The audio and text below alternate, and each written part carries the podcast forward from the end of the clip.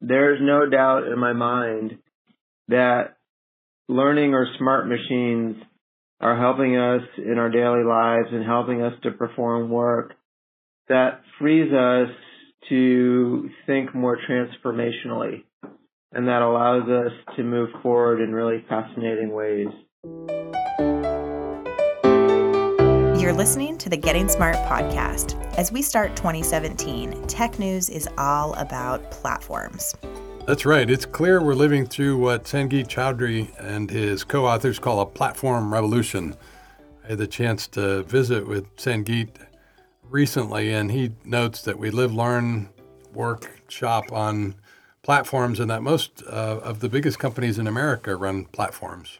And I think you often note this, but all of these platforms have or are working on adding these elements of artificial intelligence. That may be the most visible and important tech trend from last year. It uh, it became obvious in the popular press in the fall of 2016 that our artificial intelligence is everywhere. It's it's in uh, our shopping apps, in uh, our transportation apps. It's showing up increasingly in our home apps. It's in the apps that we use to communicate with each other. For all those reasons we think it's an important time to hashtag Ask About AI, the name of uh, a new series on getting smart. And you recently talked to Stephen Laster, Chief Digital Officer at McGraw Hill Education, right? So Laster's a really interesting guy. He was the CIO at Harvard for a number of years before joining McGraw in 2012. And as part of that conversation, you guys dive into some interesting things about the change in technology um, and what that means for schools. So let's listen in on that conversation. Today we're talking to Stephen Laster, the Chief Digital Officer at McGraw Hill Education. Stephen, welcome to the Getting Smart podcast. Thank you. It's a pleasure to be with you today. Stephen, it's been an interesting year. Uh, I was at a conference over the weekend with Sangeet Choudary, one of the authors of Platform Revolution, and he he notes that we seem to live and work and shop uh, increasingly on platforms. Uh, what, what's your take? So I think we do live in a platform or in an interconnected world. Um, you know, I think now more than ever that interconnectedness helps us to do really um, great things in our personal and professional lives.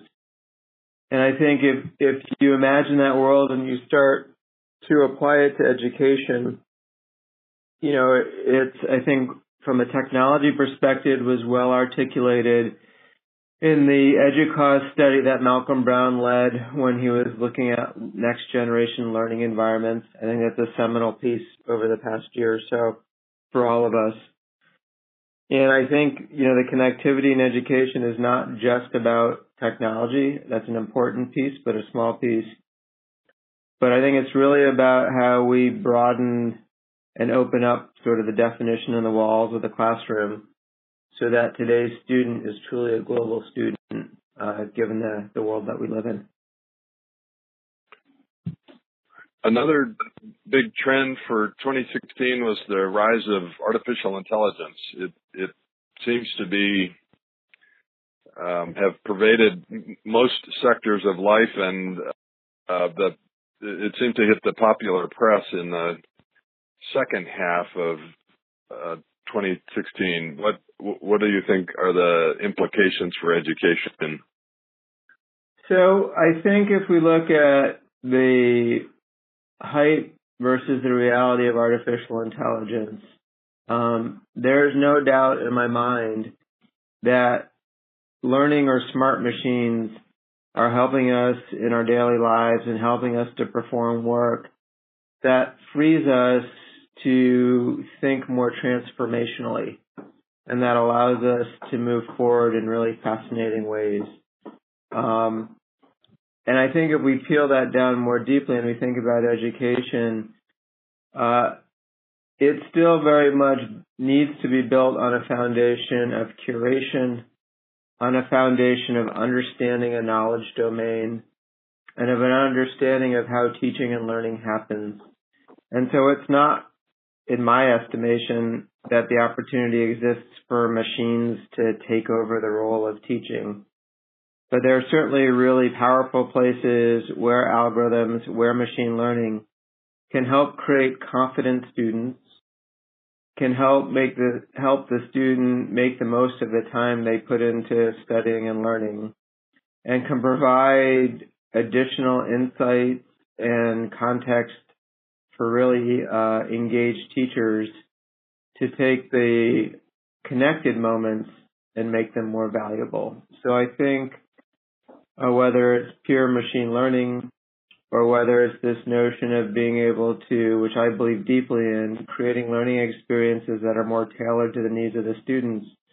I think we're at a really great moment in time where technology helps us do that, provided we're willing to make the investments in appropriate curation and appropriate, uh, you know, marking up and understanding of learning and chunking of learning so that the use of the machine is authentic uh, to the ultimate outcome, which is making, allowing teachers to be master teachers and allowing students to be confident learners. So you've alluded to personalized learning. It it does seem that we're in the early innings of uh, of personalized learning. What what do you think will make it better over the coming decade? So I believe, and you know, I've spent a career believing in notions of uh, iterations, fast fails, fast learnings, make it good, make it great, make or make it better, make it great. So I think personalized learning has already demonstrated that it can be a very um, powerful paradigm for today's classroom. And so what do I mean by that?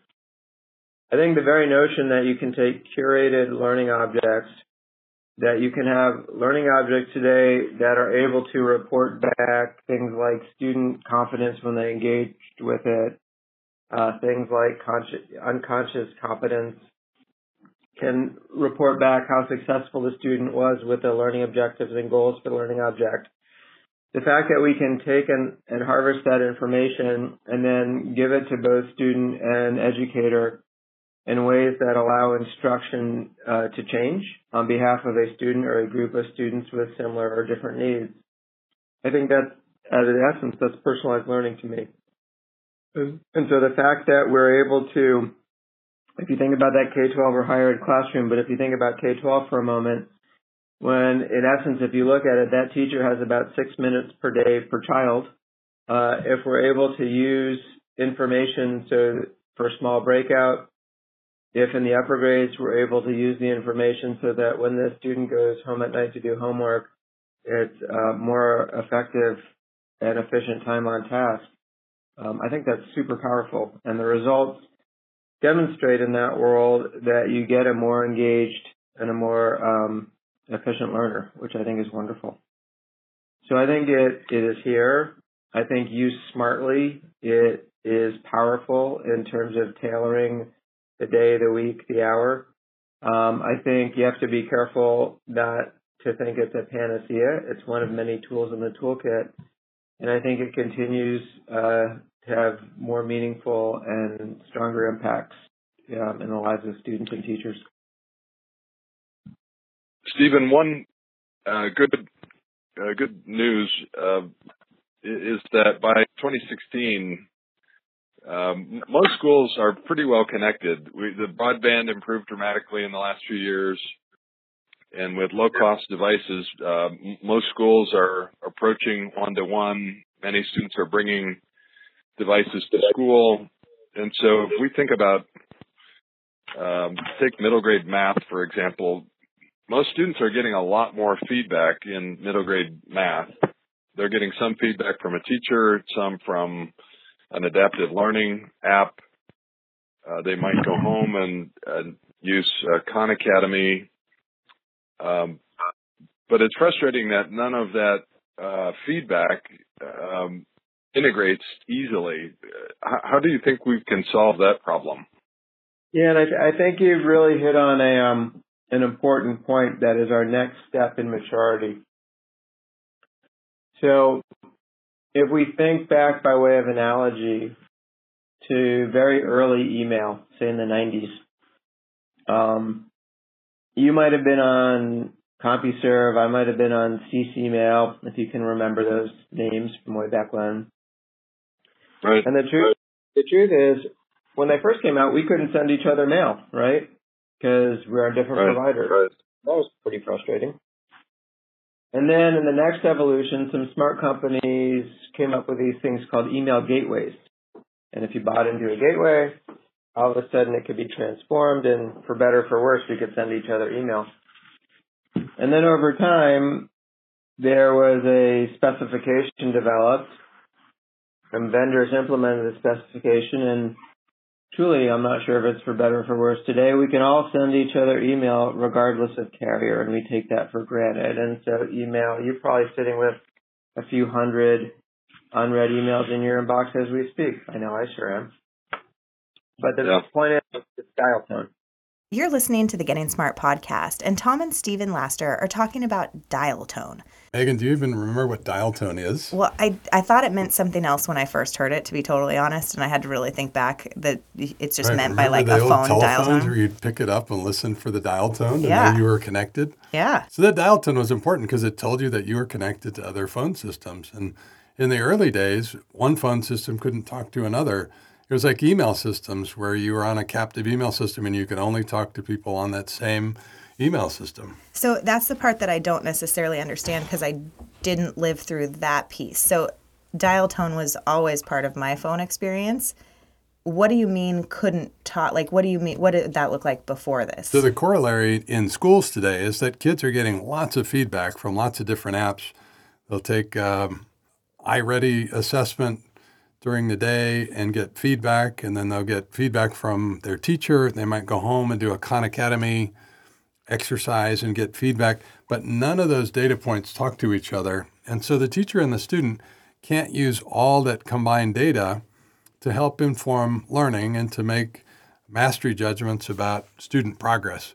But in the very near future, I think we're going to see a couple different ways to combine that data so that parents, teachers, and kids have a really current answer to the question, How is Johnny doing? That's wonderful. And this is something that we're going to be really working on and exploring in 2017. So, to stay informed and be part of that conversation, head to gettingsmart.com or follow along on Twitter. Now, back to Tom and Stephen as they discuss the uh, powerful changes in technology so far.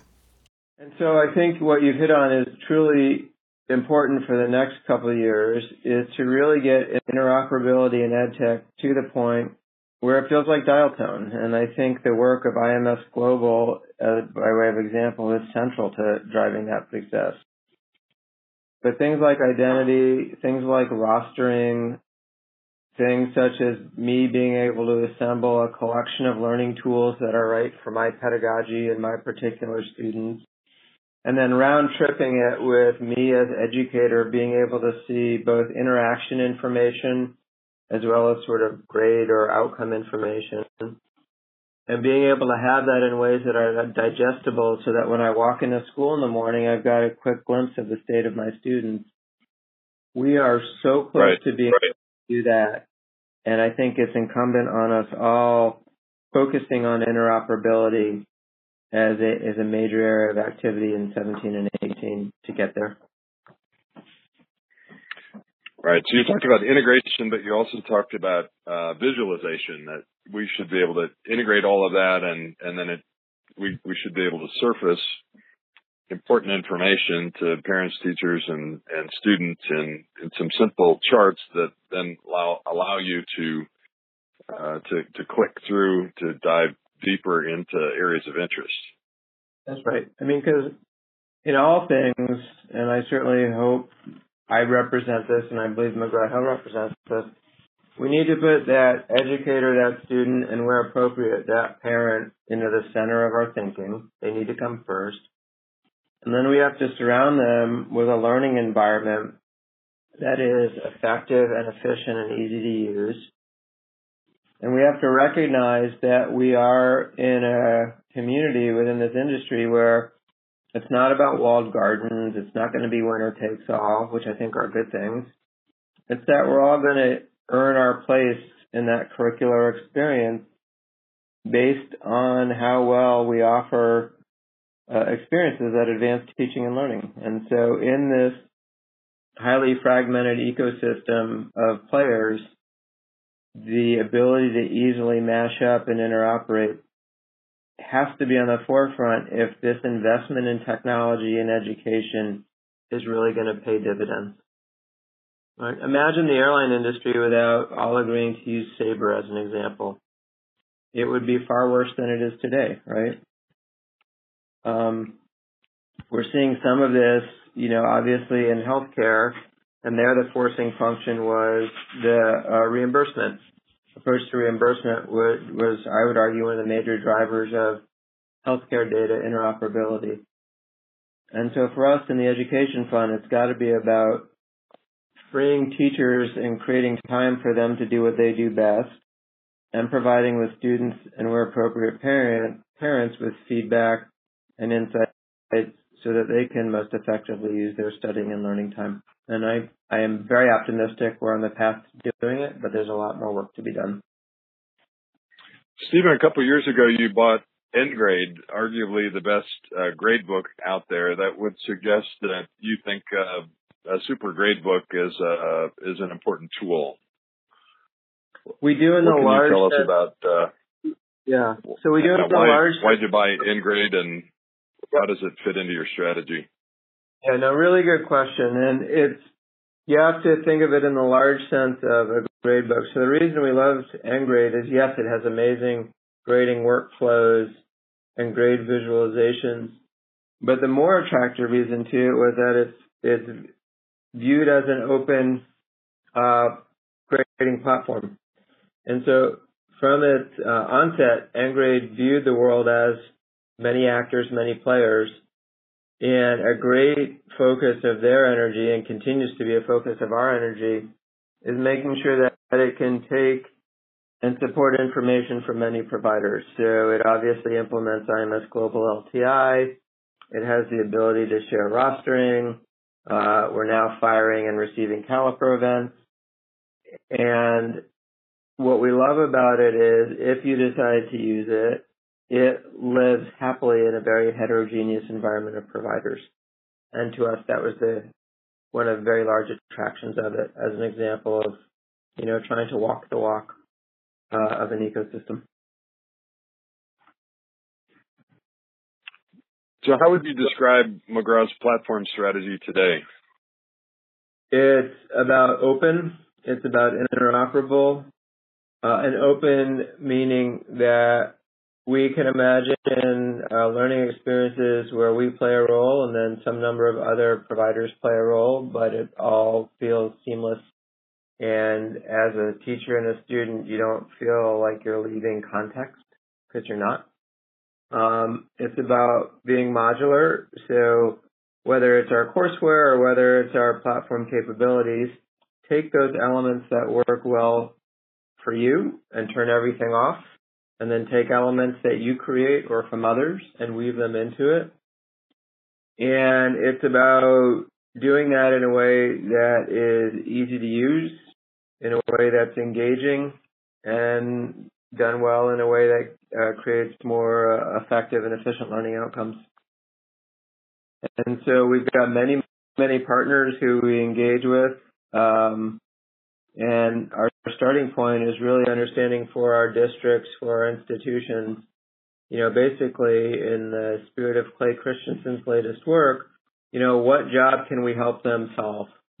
And when we can help them solve their educational needs, happy to do it, want to do it, want to do it with excellence.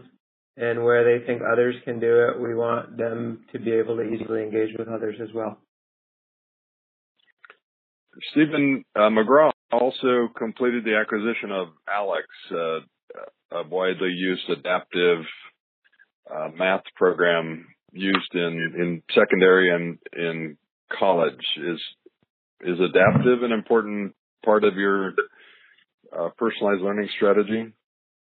It is because what we see in certain circumstances, and ALEKS is a great example, is that if we can really, through curation and technology, because in our adaptive offerings, there's a tremendous amount of curation that happens in the spirit of creating very dynamic learning maps, right? So what we don't believe the technology does today is simply through algorithm and machine learning figure out what a course or knowledge domain is. We believe that our partners in the academy, experts in the fields of mathematics, chemistry, and, and whatnot, you know, we need to engage with them to understand and decompose a domain into learning op- learning objectives, which are supported by learning objects, which have very um, complex relationships to each other.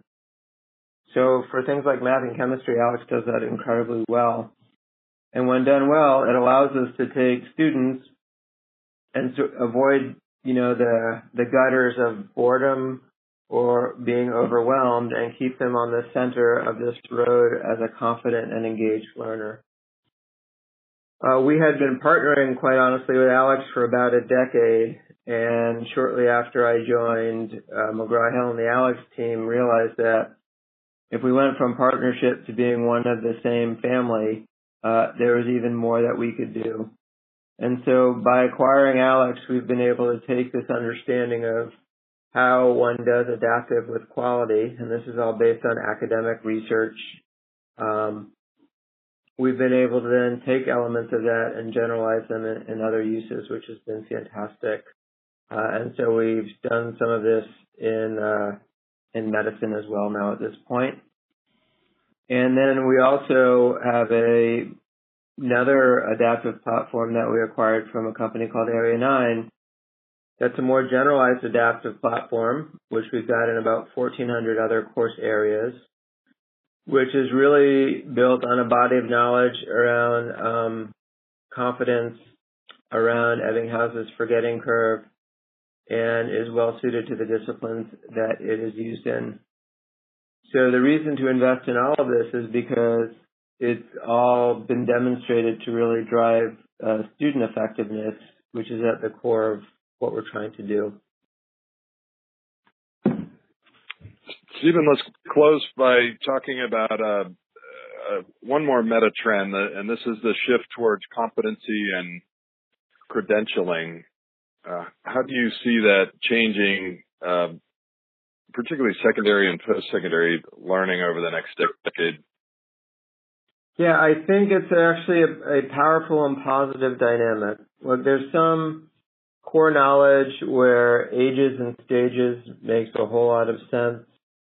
There's some learners and some times in life where circumstances allow you and make sense to go and have a powerful two year or four year sort of focused learning experience.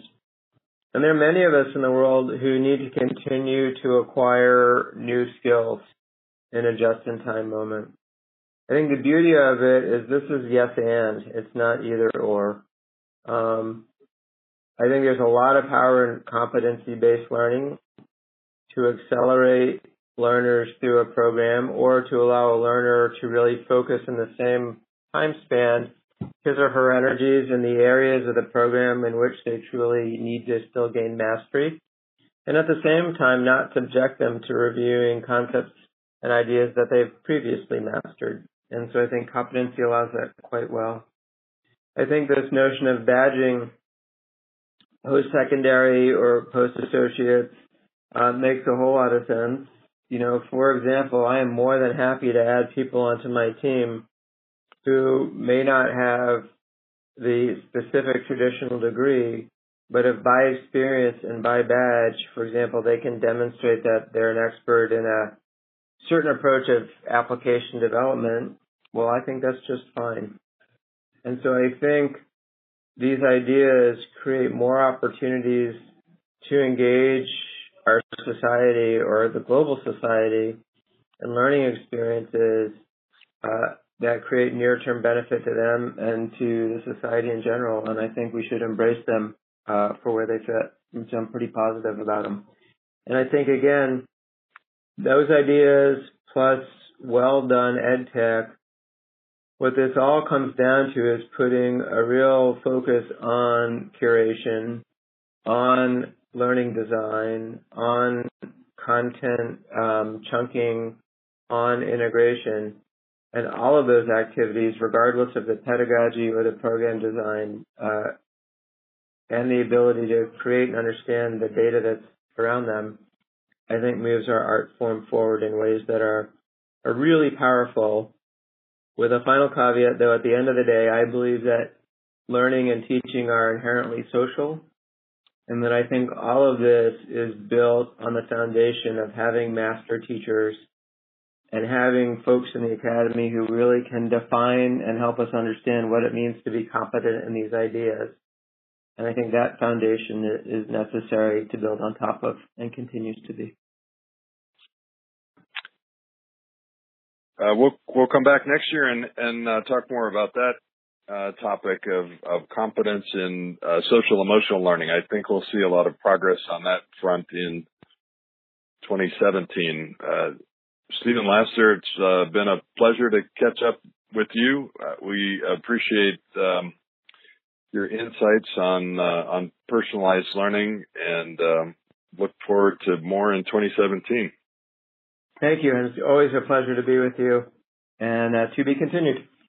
In 2017, we're convinced that we will see a lot more project based learning and definitely a focus on social emotional development. Megan, we're both looking forward to seeing more self directed learning.